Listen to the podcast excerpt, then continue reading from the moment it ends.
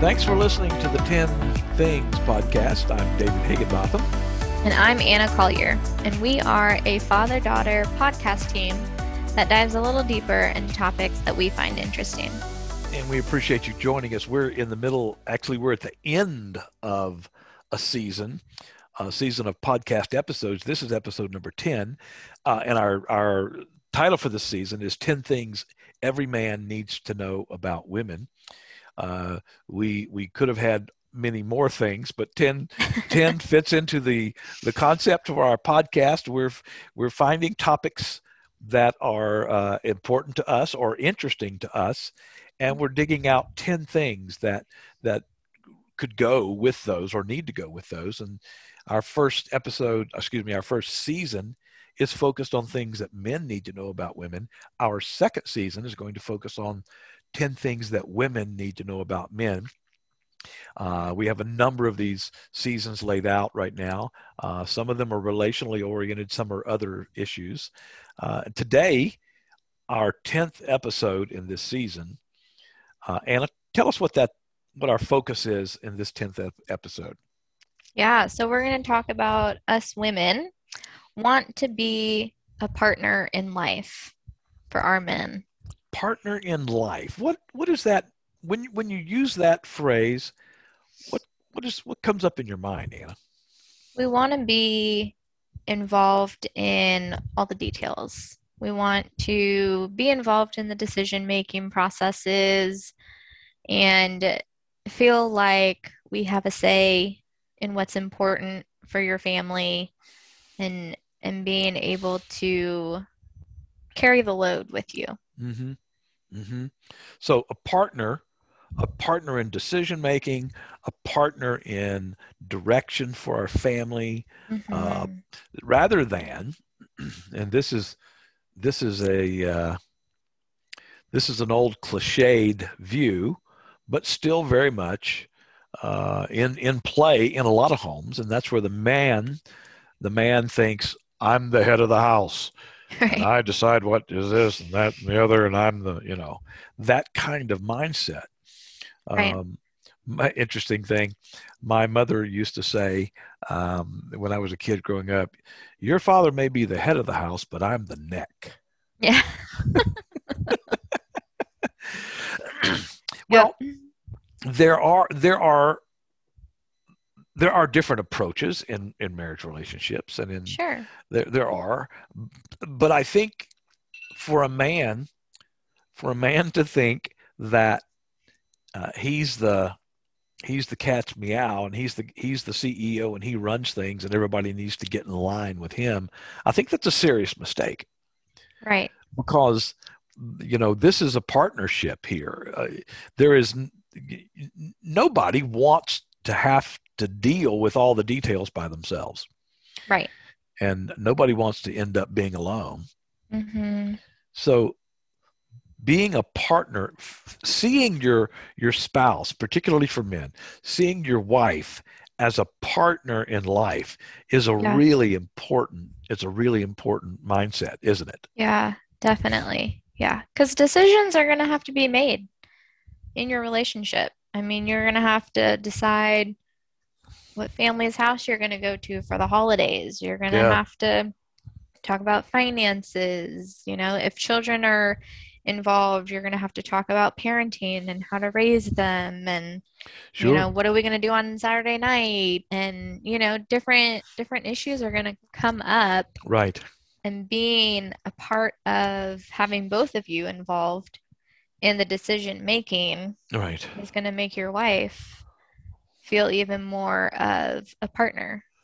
And you mentioned three really big ones right there. Yeah. Holidays. Yeah. Holidays. Finances, parenting. Mm-hmm. Those are three major, major decisions that are going to have to be addressed on a fairly regular basis because holidays come around every year. Every year. Finances is an issue where probably on a monthly basis or something's going to have to be decided. Yeah. Parenting issues when children are involved, not every year, not every month, but every 5 minutes, there's going to be something decided about parenting. Yeah. And if you're not married yet, and if you're in a relationship, I would encourage you to start talking about these things now. Absolutely. How do you view finances? How do you view debt? Do you want kids even? I mean, I get shocked by the amount of people that I've heard that get married without even talking about whether they want kids or not, which, you know, just blows my mind. But besides the topic, but talk about how do you parent and what do you think about discipline and how do you view that? And all of those things are going to be able to show you how you guys are going to be able to partner together in life. And the man, guys, hello, guys, you're listening. If all the guys who are listening to this, knock, knock, knock, those decisions are coming. Yeah. And well, we'll just decide them. We'll just figure that out when we get to it. We'll burn that bridge when we get to it. No. Well, the bridge might burn. Yeah, that's right. Wait. And that's just not good. No. Again, most guys tend to focus on what's right in front of them. They're going to focus on that work, on that sports, on that whatever thing that gives them that sense of identity and gives them that sense of accomplishment. But you got to step out of that and realize that this woman that you're engaged to, or this woman that you're dating and it's getting serious, those are issues that are on the rise. They are coming. And finding a way. And if you happen to be blessed enough to live in a relatively close proximity to family. And I say that because most of our married life, we've lived 1,200 miles away from family. Yeah. And you grew up in that kind of environment where grandparents lived in Florida and you lived in Kansas City. Right. And there was a brief period of time when your mom's parents lived in Kansas City for a few years. That was such a blessing, wasn't it? That was so great. Great. If you happen to live in a close proximity, you're going to have to work out some kind of strategy for being involved with family during the holiday season. And that's a blessing to do. It's a blessing to have. Out of holiday season. Oh yeah, sure. You know? Yeah. It's not just Christmas and Thanksgiving. Right. How can we stay involved? Because the benefits of being involved together are generally going to far outweigh those of not being. Yeah. Yeah. Because I'm sorry. No, I was just going to say with the family, I mean, Josh and I have been super blessed because his parents, you know, just moved here close to us and you guys live here close to us and the siblings are in a different town, but not far. And so, you know, an easy drive. Yeah. Yeah. And so we've been able to be blessed. But if your family does live far away, then planning visits to go see them is another issue that you'll have to face. Right. And when we lived in Kansas City and Taylor lived here, you know, he and Lisa would make trips up to Kansas City, whether it was right after Christmas or during, you know, close to holidays so that we could still see them and celebrate. And so it's a decision that you both need to be involved in. Absolutely. And if you're the more both partners are involved in decisions, the more decisions both partners are involved with, the better off for the family. It's going to give you that kind of long-term stability that you want to have. Yeah. And working together as a team. Yeah. That's the most important thing, realizing, my wife, gentlemen, my wife is a partner with me in life, you know, and it's like partners in a business. The partners together make the decisions about what needs to happen. Yeah. And you both carry the weight. And you both carry it. And you don't get to say, well, I don't agree with that decision, so I'm not going to participate. Well, that's not smart. That's not smart, either for business and certainly not smart for family. Mm-hmm. So, looking for a partner in life is a really important factor for a guy to realize, you know, this is about me spending the rest of my life with this person in a partnership. Right. And I tell you what, if that type of thinking was involved in the early development of the relationship, I think fewer people would get married to that particular individual. I agree. It's like, oh my goodness, I don't know if I can do that with this person. Right. Yeah.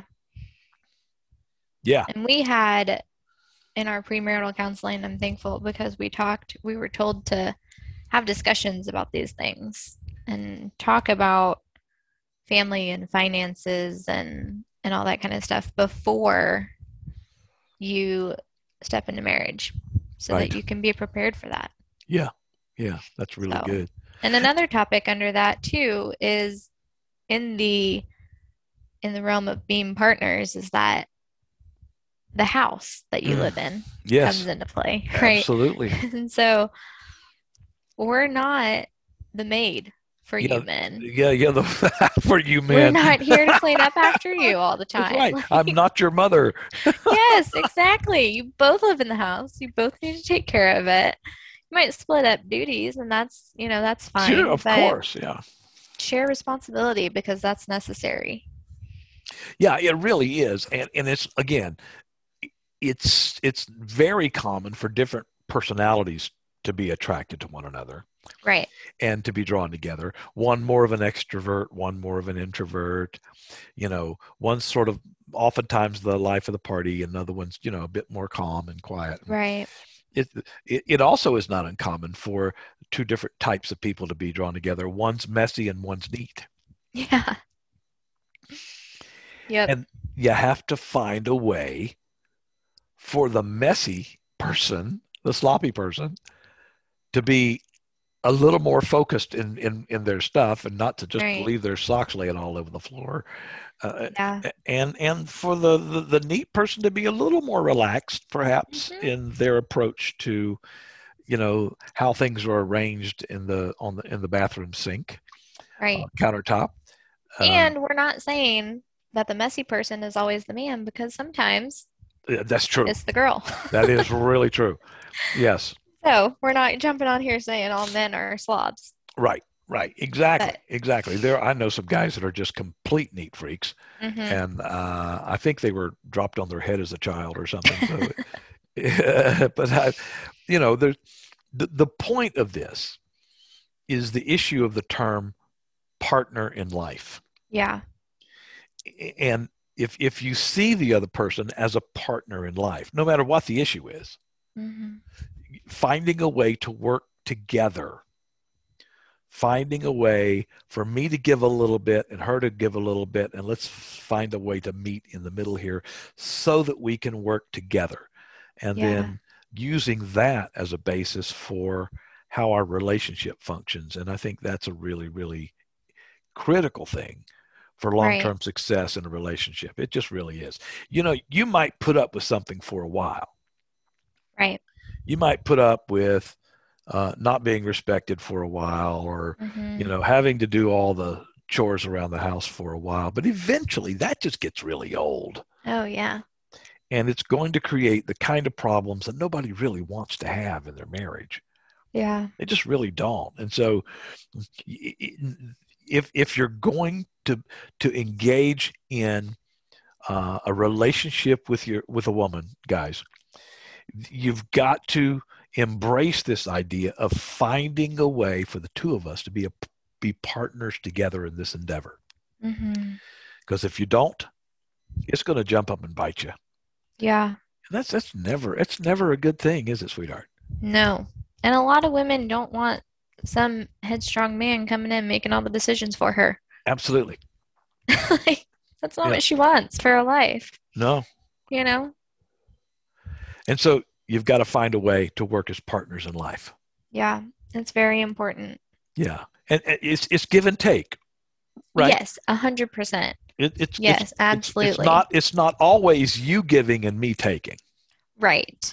Sometimes it's you give a little, I give a little, and that's important to make that happen. Yeah, it's give and take on both sides. On both sides, that's what partnership is. Absolutely. Partnership is both sides pulling together. Yeah. In order to get this thing, to make this thing happen. And that's really important. If you see your marriage relationship as a partnership, it's going to change the way that you address difficulties in life. Absolutely. You know, yeah. And being a Christian, we look at the Bible for what does a biblical marriage look like? And it says in there that you're one, the two should become one. Right. And so if you're one, then you make decisions together. Yeah. You struggle together. You rejoice together. Right. And you go through life together. Right. And that's going to strengthen the bond between you two as well.